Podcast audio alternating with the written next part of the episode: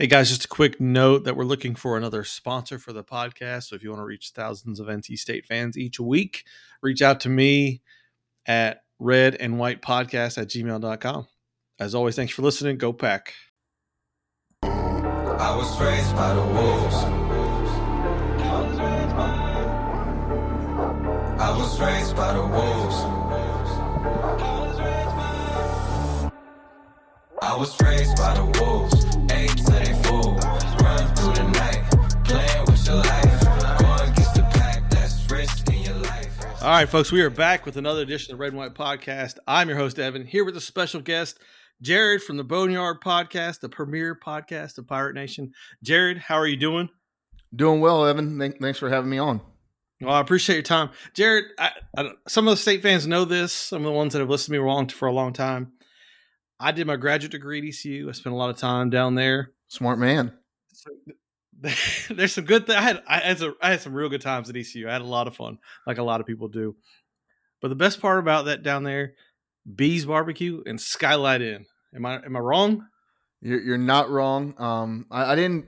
I made it to B's once because I. It, for those of you that don't know, you have to go stand in line at B's, and, and if if they run out of food, then they're just out of food. So I only went once and, and was able to to enjoy it that one time. But yes, uh, Skylight Inn is another great place. I mean, then there's plenty of places downtown that are that are great for eating. Uh, Yeah. Winslow's is another good one, and then uh, of course Sup Dogs. Anytime you're in Greenville, if you if you go to Sup Dogs or if you have time, definitely go by get a get a Sup Crush.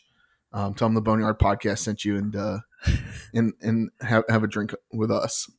I love it. There's gonna be a lot of state fans down there uh, this coming weekend, so y'all take advantage of that and drop the Boneyard podcast for Jared here. Jared, I, I, I want to get into it. I want to get into seasons upon us. I know you probably watched some of the UNC FAMU game, and we're pulling for the Rattlers like everybody else. Am I am I wrong? You are not wrong. I, I didn't watch any of that game. I, I was keeping up with it on my phone. I, I was watching the. Uh, I did watch the Hawaii Vanderbilt game. I watched some of the Western Kentucky Austin Peay game. Um, Nice. So yeah, I mean, Western Kentucky just looked like dog crap. Um, so yeah, and then I, I, I was watching the score of the the the UNC game. Excuse me, and yeah, UNC just seemed like they could not get anything going in the first half, um, especially with FAMU uh, ha- missing what twenty five guys. yeah. that was insane. Uh, can ironically, they held out 25 guys for academic issues, right? I think that was the that's the joke that went around. Like Carolina's of all people, but Yeah, Ca- Carolina hasn't held anybody out for academic issues ever. So, um, Yeah. yeah, so so we can agree on that. I think where, where we're going to disagree is as we get into this game. But I'm curious on ECU as a whole. I haven't paid too close attention since my time there, which was many many years ago. But I know you know the Scotty Montgomery Montgomery era was kind of rough. Has ECU recovered from that? Has attendance rebounded? Like, where's the, the the program as a whole right now? yeah. I mean, for instance, the the attendance thing. I mean, yeah, it, it's dropped in in years in the last four or five years. But I will say that ECU is still maintained to be the to- in the top three of attendance, I believe, every year in the American Athletic Conference. Um, Yeah. e- even with having some of the be- worst records in in the American. Um, but yeah, you, you can definitely tell that they are rebounding and they're on the come up, coming back from the Scotty Montgomery days. I mean, Scotty Montgomery did not do a even a they, he didn't even do a bad job. He did, he did a horrible job at, at ECU. Like Scotty Montgomery, he was one of the worst hires that you could have in college football. Um, and Jeff Compher, the former athletic director at ECU, and, and Cecil Staton, who was also he was the chancellor during that time. They they really screwed everything up with firing Ruff and then hiring Scotty Montgomery. I mean, at one point there was rumors that we were going to hire Brady Hoke um, out of Michigan. I mean, it, it was like okay, we, we might actually come out on the bright side of this. And then it was like, all right, Scotty Montgomery was kind of a tease, and we were like, all right, how's this going to go? they come he comes out, he beats Western Carolina, and then he beats NC State. His first two wins were like, all right, cool, cool. Then he we go on the road, lose to South Carolina in his third game by by uh, five points, and it was like, okay, we're gonna still have a decent season. We're still a good program. And then he went three and nine every year he was here. Um, Coach Houston, I mean, he he's got the program turned around. He's he's really done a great job of changing the culture. I mean, I want I want to warn any NC State fan that comes in here and comes to Greenville this next weekend and says, "Oh well, we we did what was what did they say ninety six to six or something whatever um however many points you've scored in the last two games." Look, Something that's cool and all. That's cool. But this is a completely different team, and as, as is the NC State team. This is Yeah. a completely different team. Th- those teams, neither of them had Holton Ahlers. Only one of that one team, the 2019 team, yes, it was coached by Coach Houston, but that was his first game as a head coach at the FB, FBS level. He's he's come back. He's really made a name for himself. Really done well with with the culture. Um, these guys love to play for him. They fight for him, and they're never out of a game. This team is never out of a game. So, um, yeah, that that's what you're going to see. Back in the Scotty Montgomery days, if you get down by two touchdowns, you were done. You were absolutely done. Nobody played for Scotty. I think that is. I think state fans understand that. I think at least most of the clued in ones. I know my my listeners do. The ones I engage with.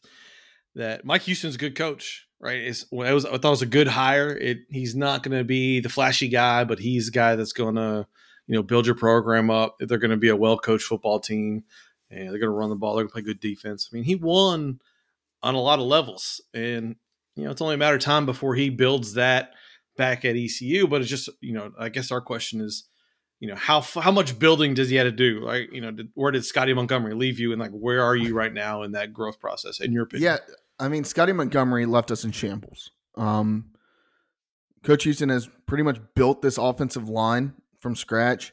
The offensive line has been the struggle over the last three years or so. Um, I think this is going to be our best offensive line since 2014, and I mean that that was a top 25 team, top 25 offensive line. Now, with that being said, I mean he's re-implemented a, a tight end. He, he's added that back. Scotty Montgomery didn't run any package with a tight end. So I mean, we now we have we have two guys that are pretty good tight ends. One of them is a uh, transfer from Oklahoma, transferred in as a linebacker and has switched over to tight end. And uh, I, I think he may have a shot at, at becoming an All American or even a.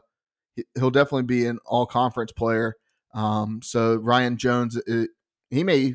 I saw I saw Stephen Igo from twenty four seven Sports uh, said that he- one of his hot takes was that Ryan Jones is going to be the the leading reception getter for East Carolina this year, and, and that's the tight end. And um, Coach Houston has changed that.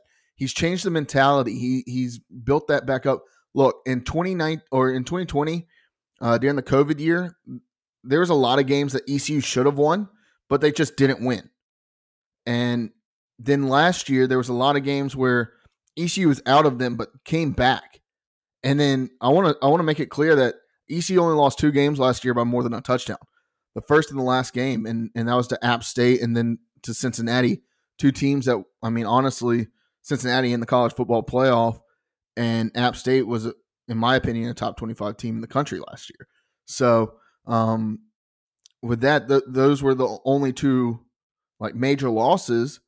Well, they went on the road to Houston and to UCF, two teams that are leaving for the Big Twelve, and have a lot of people looking at them. To, I mean, everybody's talking about Houston possibly going undefeated this year. If they do that, they they have to come to ECU. That ECU may be the hardest game on their schedule this year. I mean, their schedule is a cakewalk, but ECU only lost to, lost to them in overtime and, and lost on the last second uh, touchdown to UCF at UCF. Now they both have to come in to to Greenville to Dowdy and and play the Pirates at home. So what is your what? So what's your outlook on how ECU does in conference this year? Like where where are they going to end up? How do you feel? How do you feel about your schedule? all that stuff. Look, it's the same schedule as last year. I mean, the the games just flip.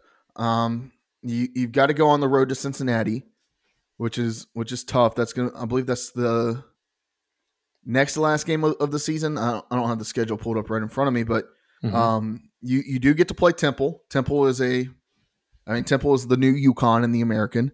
Um, you do get to play USF. USF. A lot of people are talking highly about them. I'm not sold on them yet. Uh, they they lost their quarterback last year.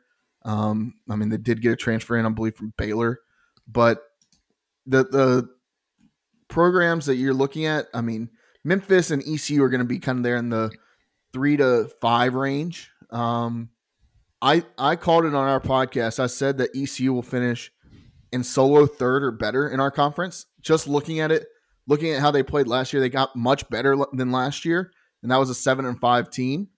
And um, I mean, with that being said, I mean you got to play UCF at home. You get to play Houston at home instead of going on the road to those two tough environments.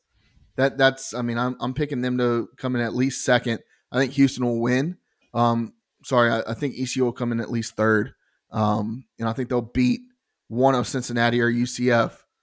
Uh, I think one of those teams will come in fourth or, or worse. The Pirates have four. I'm looking at this now. The Pirates have four top 25 teams on their schedule at the moment. Mm-hmm. The Pack, BYU at Cincinnati, Houston at home. That's Yeah, and pretty, I'm- that's and pretty good schedule. UCF could possibly make their way into it um, by the time we play them in the season. So you're feeling pretty optimistic. Now I want to get into the state game in particular, but first I want to ask you, like, as an ECU fan, where does the NC State rivalry rank on like the hierarchy of rivals for the Pirates? Look, I mean, I'm going to make no bones about it. NC State is number one. Like as ECU, that that's the one thing about ECU is, um, they, they've tried to have like a true rival. I mean, there's a rivalry with like Marshall just because of all the history there.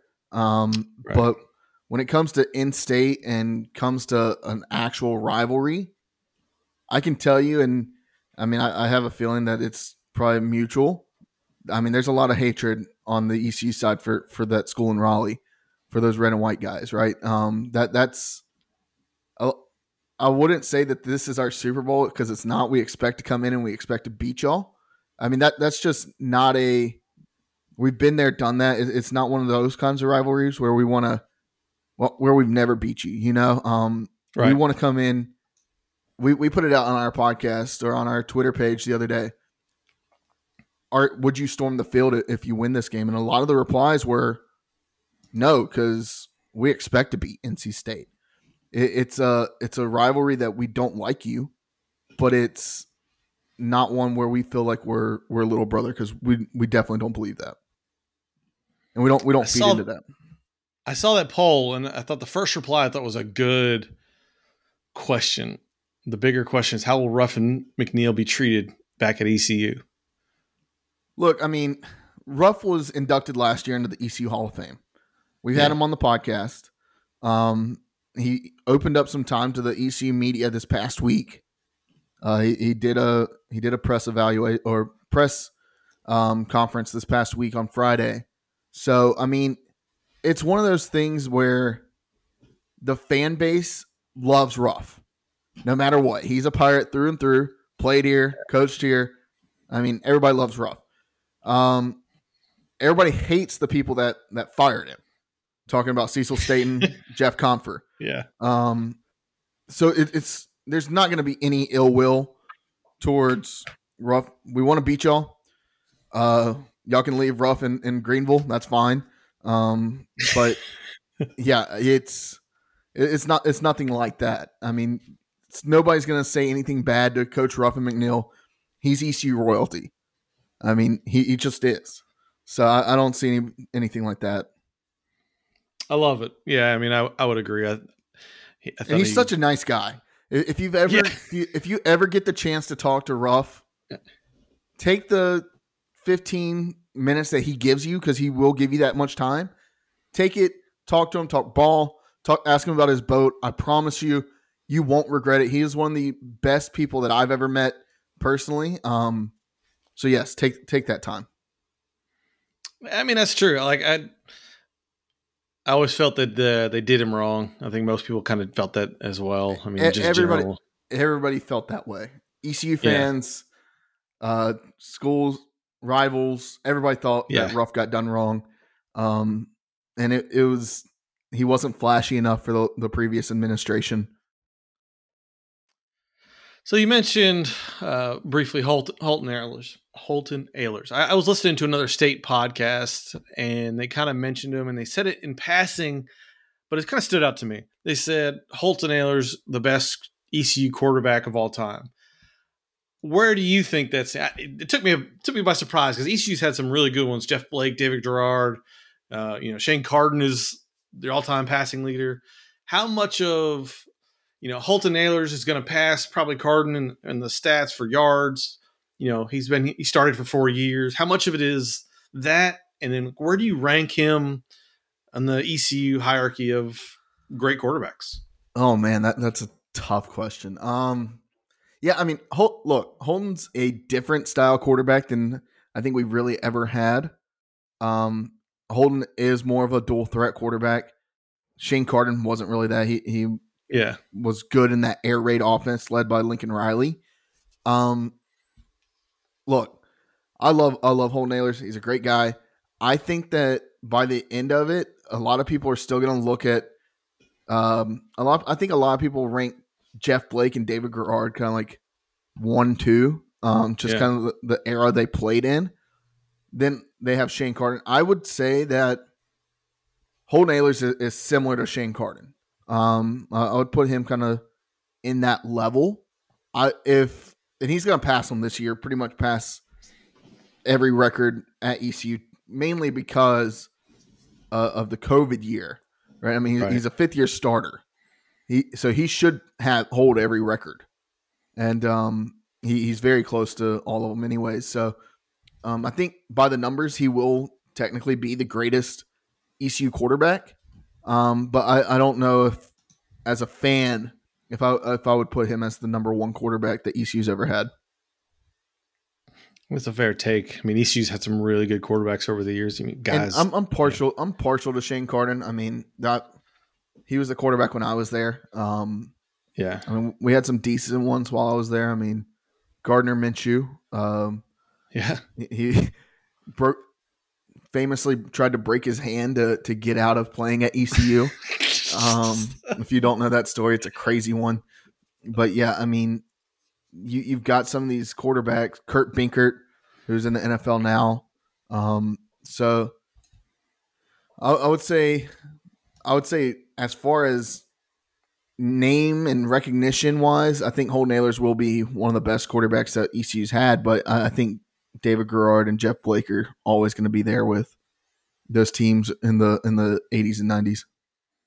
does Ahlers get the benefit of being you know the hometown hero kind of guy? You know, stayed home, could have gone a lot of places, including You know, Raleigh. he really doesn't. Um, okay, there. Look, the town of Greenville loves him. Everybody in Greenville loves him. Um, but there's been times where some of the message boards have really. I mean, I, I think the funny, the one that everybody latches onto is local politics. Somebody said, "Oh, it's local politics." Um, that he's the quarterback, and it's not. Um, a lot of people were calling for him to lose his job last year at early in the season when you start 0 2 against App State and South Carolina.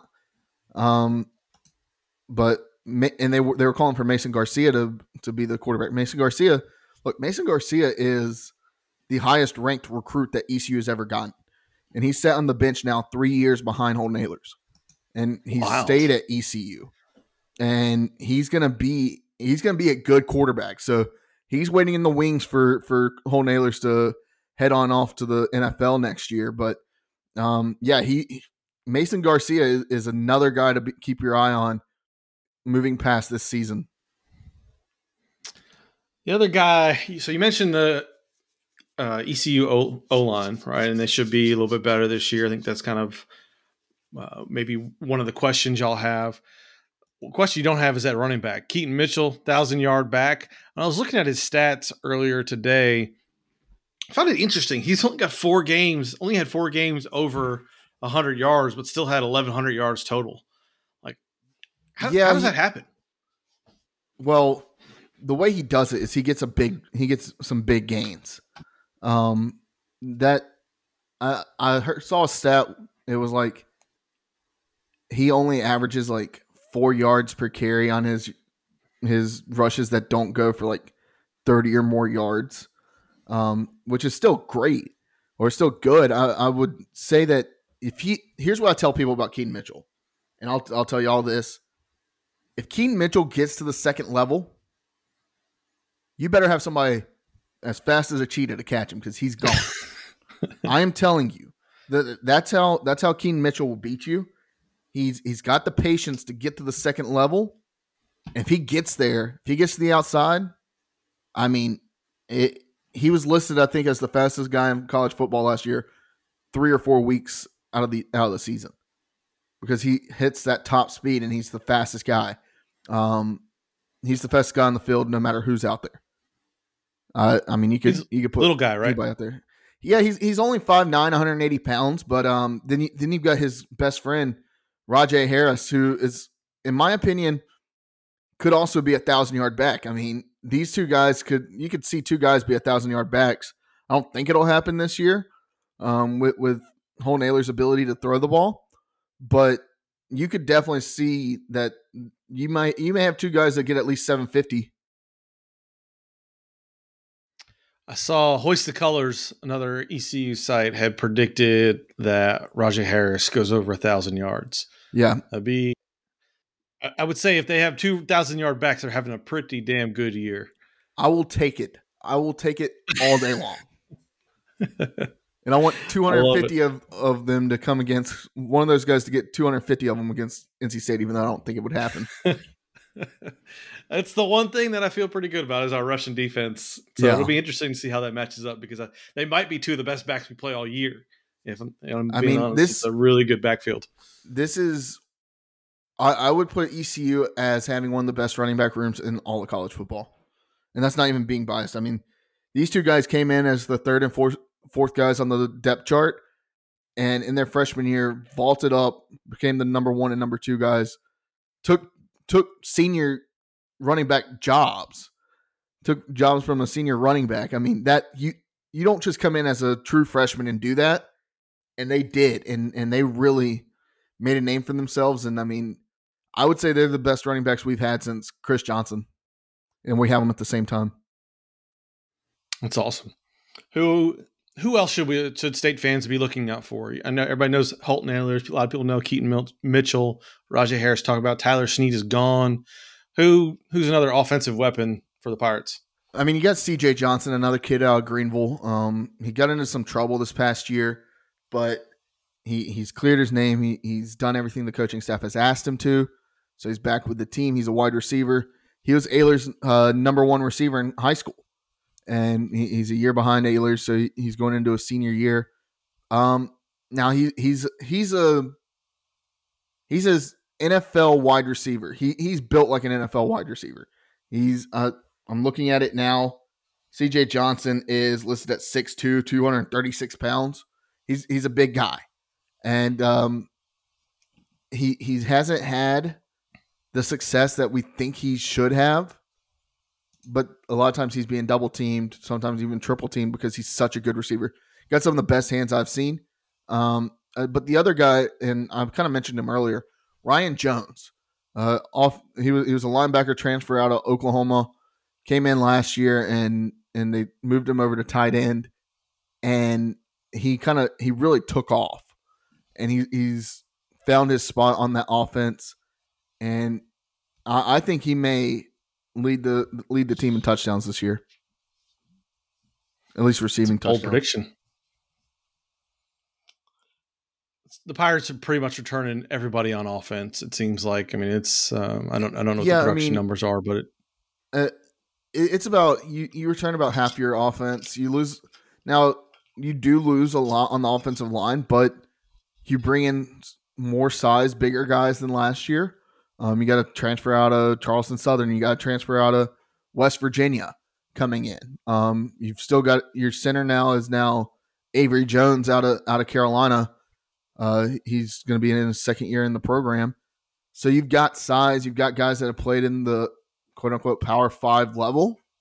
Um, and you've got guys that have played plenty of FBS games and are very uh, are kind of getting older and more mature on the offensive line. And I mean, I think this is the heaviest offensive line we've ever had, at least in the last twenty years.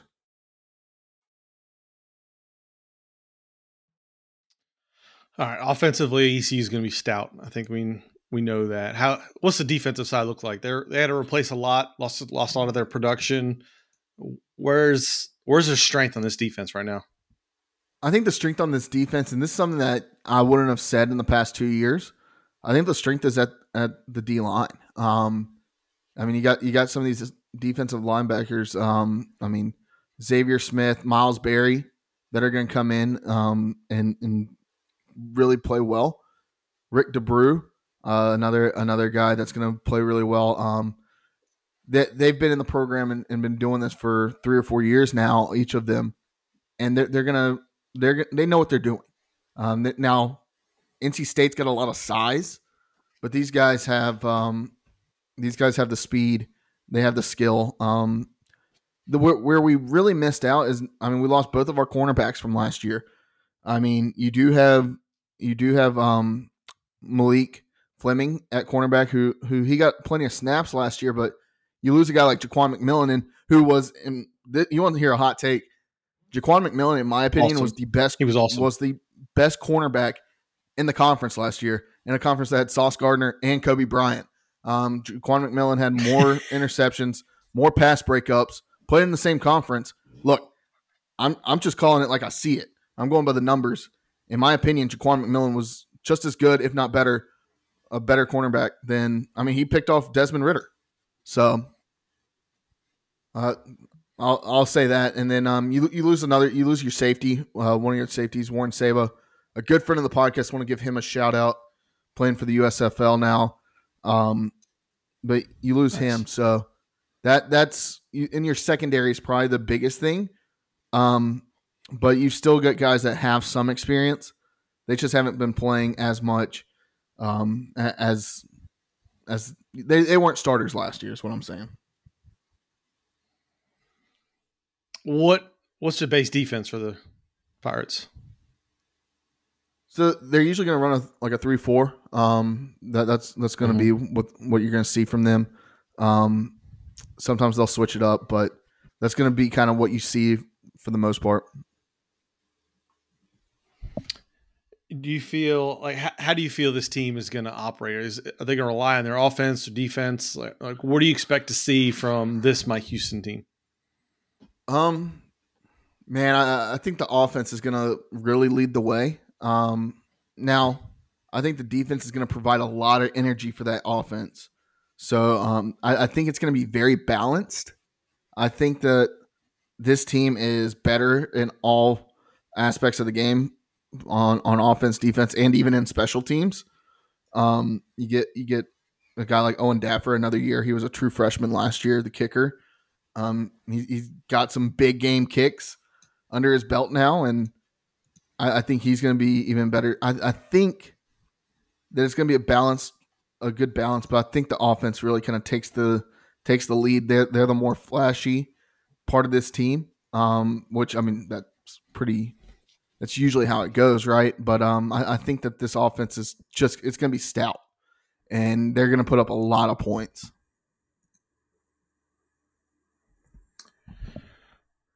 Do you have any like what's your main concern? What are you worried about the most? Which position group, both offense and defense? Uh, I mean, as much as the offensive line has improved, that's still always and that's always a worry is do you have the depth and do you have the size to compete in, in, the American Athletic Conference and compete with some of the schools like BYU, like NC State that we're playing this year? Um, that that's I mean that's always a worry. Um, I think on the defensive line or on the defensive side of the ball, I mean, yeah, it's definitely the safeties. I, I really, I mean, I think Malik Fleming and Demel Hickman are going to do a good job at, at the corner position, but uh, it's it's a position that you don't have Ja'Quan McMillian back there like you have for the last two years, where if someone was thrown his way, he was going to break it up or, or he's going to come down with it. Um, so you, you don't have that there, but I mean Malik Malik Fleming is is still a very capable cornerback. So um, yeah, it, it'll be interesting to see. Who's going to get the pressure on the quarterback? I think if the general consensus is that they sit if they sit back and let Devin Leary throw the ball, it's going to be a long night for the Pirates. So they're going to have to bring some pressure. Where's that going to come from? Yeah, I, I think I think a guy like Xavier Smith, um, he, he's a guy that he usually plays the in in the uh, Mike linebacker position. Um, so I, I would I would see him as, as a guy that can get there. Um, I, am not too sure on on the interior offensive line for for NC State, but he's been one of the guys that has really pressured the quarterback. Another guy is Rick D'Abreu. Um, he, he's going to put a lot of pressure on, on Devin Leary. So the Wolfpack comes into Greenville as a 11 point favorite. The over under is 55. I don't know if you're a betting man, but if let's pretend you were, where are you placing your money in this game? I'm placing on I'm placing it on the Pirates to cover. I, I think look, NC State knows what they're getting into. They've played in a, they've played in uh, hostile environments, but this one, it, where you're coming into a place where literally everybody in the stands, other than the couple thousand that you brought, where everybody hates you, like has a visceral hate for you. I mean, it, it's going to be tough. I mean, you, you look at it and it's what's it been? It's been y'all haven't beat us in Greenville the last three games. Hell, one of Scottie Montgomery's nine wins is against NC State in Greenville. I mean, that that's enough said. That I mean, Scottie Montgomery beat Western Carolina, NC State, and UConn in his first year. One of those doesn't belong, and um, I, I, think that I think that the fan base had a lot to do with that. Um, it, it's one of those things that I think will play a factor. I, am not saying that I'm not going to go out and say, "Oh, we're going to beat you." Um, I believe that we can, but I'm, I'm not going to call that. I'm going to say that it's going to be closer than 11 points. I'm going to put it at about a three or four point uh, spread. Would you take the over on 55? Sounds like you're high on your offense. I'm high on our offense. I think y'all's offense is good too. So, um, yeah, I, I would take the over. I think what what did I say? I said it was. I think I said it was 30, uh, like a 34, 31, 34, 30 uh, game earlier when I did another podcast this past week. I, I think that's what I said. So um, I, I, think it's going to be in the high high twenties, um, mid low to mid thirties. Uh, I would say I would put the over under at about sixty. As much as I don't want it to be, I got a feeling it's going to be another one of those classic state ECU games where it's going to be close. It's one of those things where you know they say throughout the record books and whatever. Uh, it's just going to be closer than the experts think.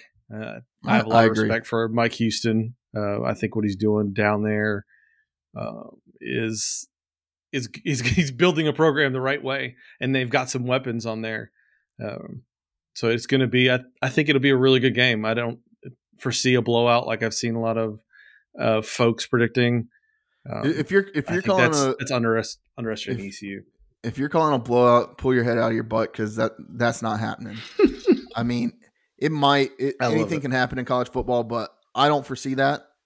Um, it it's one of those things where my co-host and I have both said that it might come down to a field goal. I mean, it, it very well could be a field goal. Look, there's a precedent for big time teams, a number 13 team in the country, coming into a, a, an opponent and playing on the road and losing in week one. There's been plenty of precedent where that's been set. So I'm not holding, I'm not throwing anything out against this against this NC State team. I'm putting it all on the table. Um, it, it could be this may be a game that we haven't seen in a very long time. I want to get your thoughts on on Mike Houston right now. Like, let's say Mike Houston has a, a, good year; they win eight plus games. I'm not sure what the Vegas over under for win total is for you guys, but it's actually at six. Surprisingly, okay. Take the I'd, over. I'd feel pretty good taking the over there. yeah. Um, my, let's say Mike Houston wins eight. They go eight and four this year. Pirates end up, you know, second in the in the American, like you suggest. Are, are is there any concern that uh, another school come after Mike Houston, given his track record and what he's already done in a short time at ECU? I mean that that's always a concern when you're when you're in a quote unquote group of five conference and you have a, a good quarterback with a good track record. But I mean, ECU just signed him to an extension this past year. They they added a three year extension. So um, if somebody does come, they're gonna have to pay us more money for that. If you are willing to pay us more money, we'll go out and get a we'll get another coach.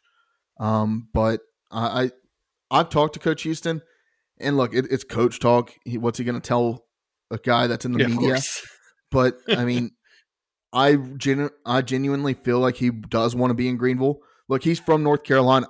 He said he want he wanted to be in North Carolina. He didn't care where he was as long as he was in North Carolina. Now, if a Virginia Tech or a UVA called him, I, I think he would be on on the way there. Um, I, I don't see maybe a UNC calling him. I don't I don't see him leaving for a Duke or a job at Wake. I don't think the job at Wake will be open this year. Um, and Duke just hired a new head coach, so I don't really see him leaving to go somewhere else. And we we already he tried to go to UNC Charlotte, uh, but then we stole him from UNC Charlotte. So I, I don't foresee that Right. happening. They're coming to the American. I, I I don't see I don't see that happening. Um, I don't see him going somewhere like a Texas or, or anywhere like that. I mean, maybe a West Virginia, but he wants to be in the North Carolina Virginia region, and um, I, I don't see any openings being really available this year, other than maybe a UNC if Mack Brown decides to finally call it quits. I, that that would be the one that I would keep my eye on. Uh, Yeah. Mack Brown. yeah, I mean, having another Mack Brown year and you know retiring. And Yeah. I I think the the Carolina folks would probably opt for a name over a quality coach just because you know That- that's what they're known for. yeah. Yeah, exactly. So uh, I, I My, my wife, my wife did go to good- Carolina, so I, I do have to put that disclaimer out there. My wife went to ECU, so it's, You got a good- you got a good wife. uh, I asked this question to all of. Well, I want to back up. Last question: If ECU are in the ACC, you can pick pick a side, Coastal Atlantic. Where do you think they would finish this year? Oh, it's an off man. the wall question. Um, I I'd say I mean, and I I I've never been a fan of the ACC, so I'm I'm trying to remember all the schools in the different I'll divisions. give you the Coastal is Miami, Virginia Tech, Duke, Carolina, Pitt, and Georgia Tech. I think ECU's finishing at least third in in, in that division. Uh, maybe behind Pitt and uh, Miami. Um, I I don't see Carolina or Duke uh, beating them this year. Um, just looking at how Carolina played, I, I thought one of the replies that uh, came through to us yesterday when we put out a tweet about that FAMU game was, uh, I wonder how many guy, how many stars that their running back ran through in, in that game. Um, I, I thought that was funny, but yeah, I, I'd put us at uh, probably third, maybe have a shot at second. Um, I, I think, in my opinion, Miami's probably going to win that division this year. I'm I'm not sold on Virginia Tech. Also, I hate Virginia Tech. I hate Virginia Tech almost as much as I hate NC State, but I hate NC State a lot. I love it. Uh, what was the year?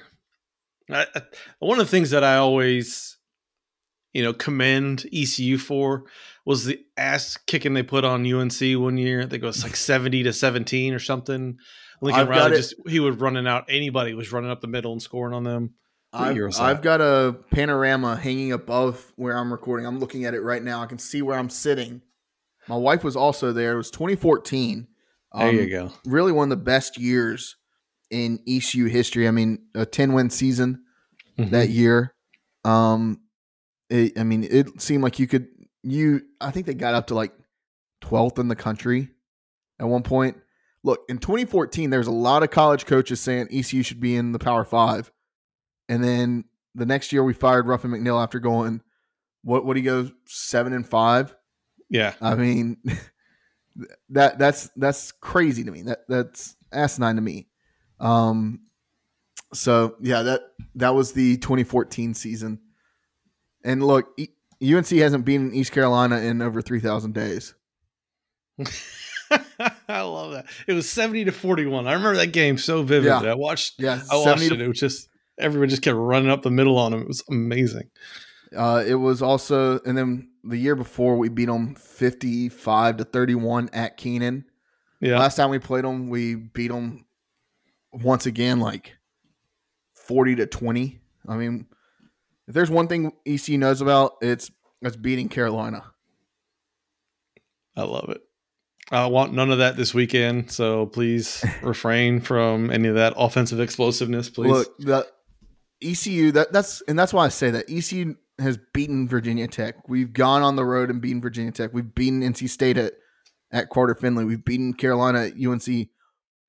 Our fans expect to beat ACC opponents, and we hate pretty much everybody in the ACC, um, but mainly NC State and, and Carolina, with NC State taking the taking the lead on that. I love it. So this is my official last question. I ask everybody that all my guests on here. The way college football is changing, the landscape is changing. How do you feel about it all? Where where do you stand? Where do the Pirates, you know, fit in all this? Like, what's your general take on it? Yeah, uh, I think that we should expand the college football playoff. I, I think that it's um, insane to to have only four teams and it be an invitational. And if the SEC and Big Ten do what they want to do, guess what?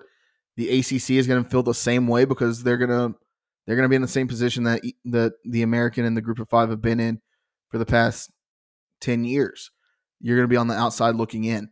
Um, that that's just how it's going to be if, if these schools leave and and create these mega conferences, right? Which we're already seeing.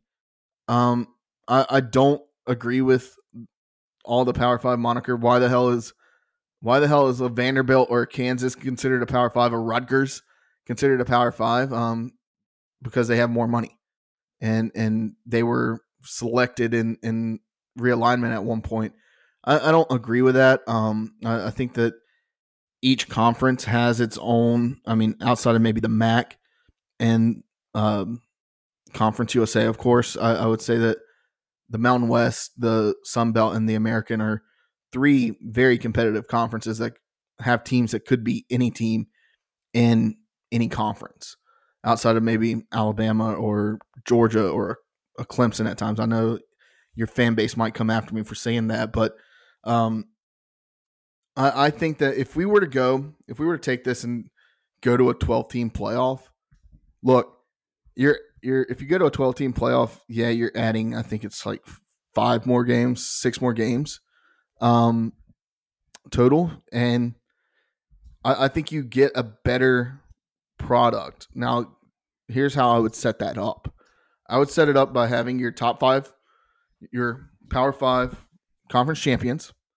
Then you have your top six, your your top group of five conference champion.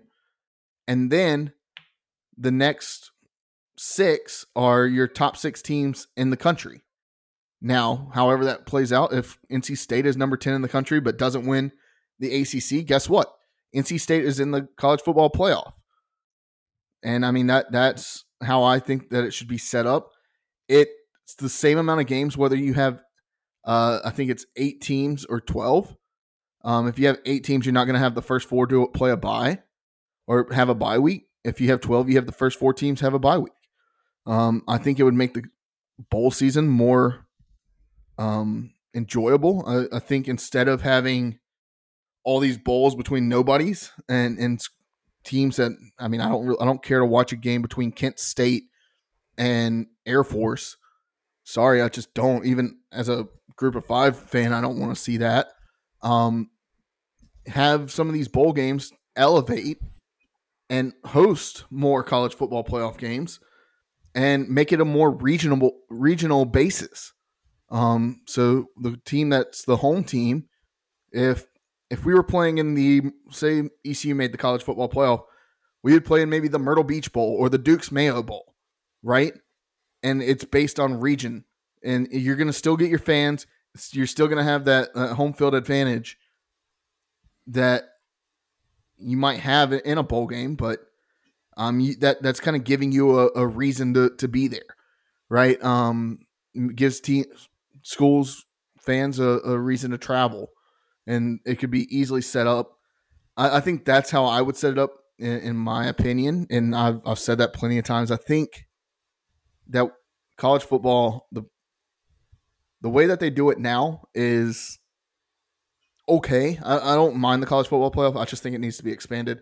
Also, one thing that I w- would get rid of in a heartbeat, and I might get I might get stoned for this on coming from your fan base.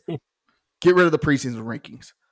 Don't there's no reason for last year a Carolina to get ranked in the top 10 and they were honestly dog shit last year. I called it on our podcast. I said Carolina is the most overrated college football team and has the most overrated co- quarterback in college football. And I, I said that on our podcast. Guess what? I was right. And you always have a Texas, you have a Florida that is ranked in the top 10, top 15. And then they go one and two, but they're still ranked in the top 25 because they started so high. Doesn't make much sense to me. If, look, I said it earlier, if ECU beats NC State, guess what?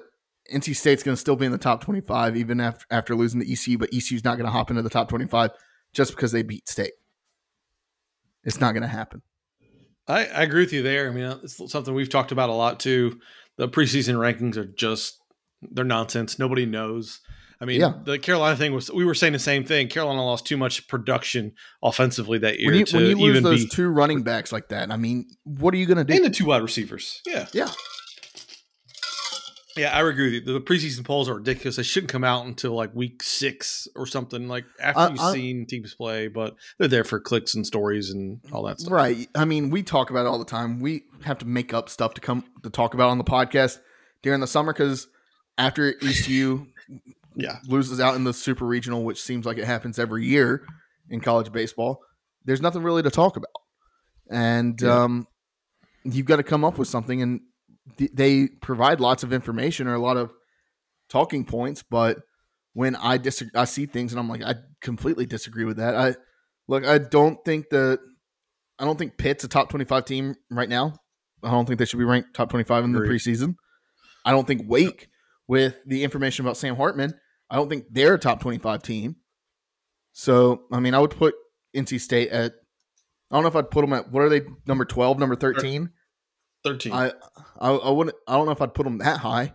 I mean, they're, they're a top 25 team, but I don't know if I'd put them at 13. But then again, I- who do you put before them? You don't know because nobody's played games. Right now, guess who's number one in the country? Vanderbilt.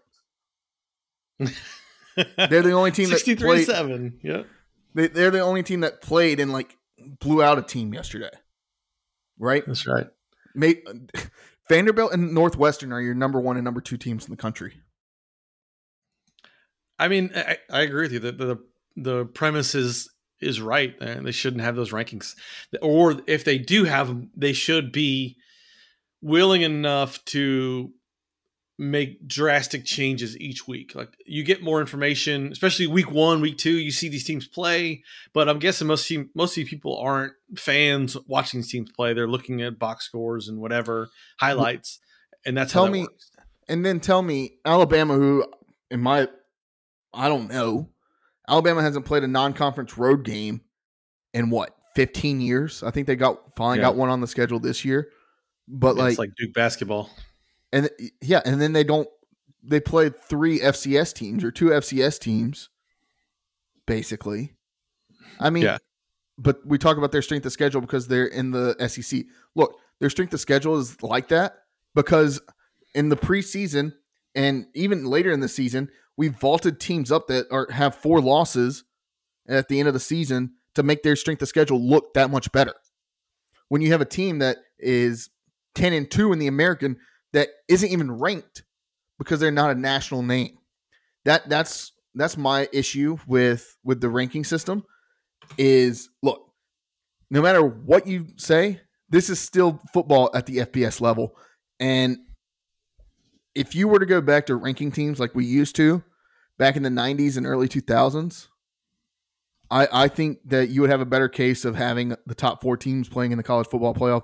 But now you can definitely tell that the money is what deals with with the rankings. And then our, I mean, Mike Aresco, the commissioner of the American Athletic Conference, he said, he said it in his, in his media day press conference. He said, "Look, we've been told for so long that our teams aren't good enough to be in the college football playoff.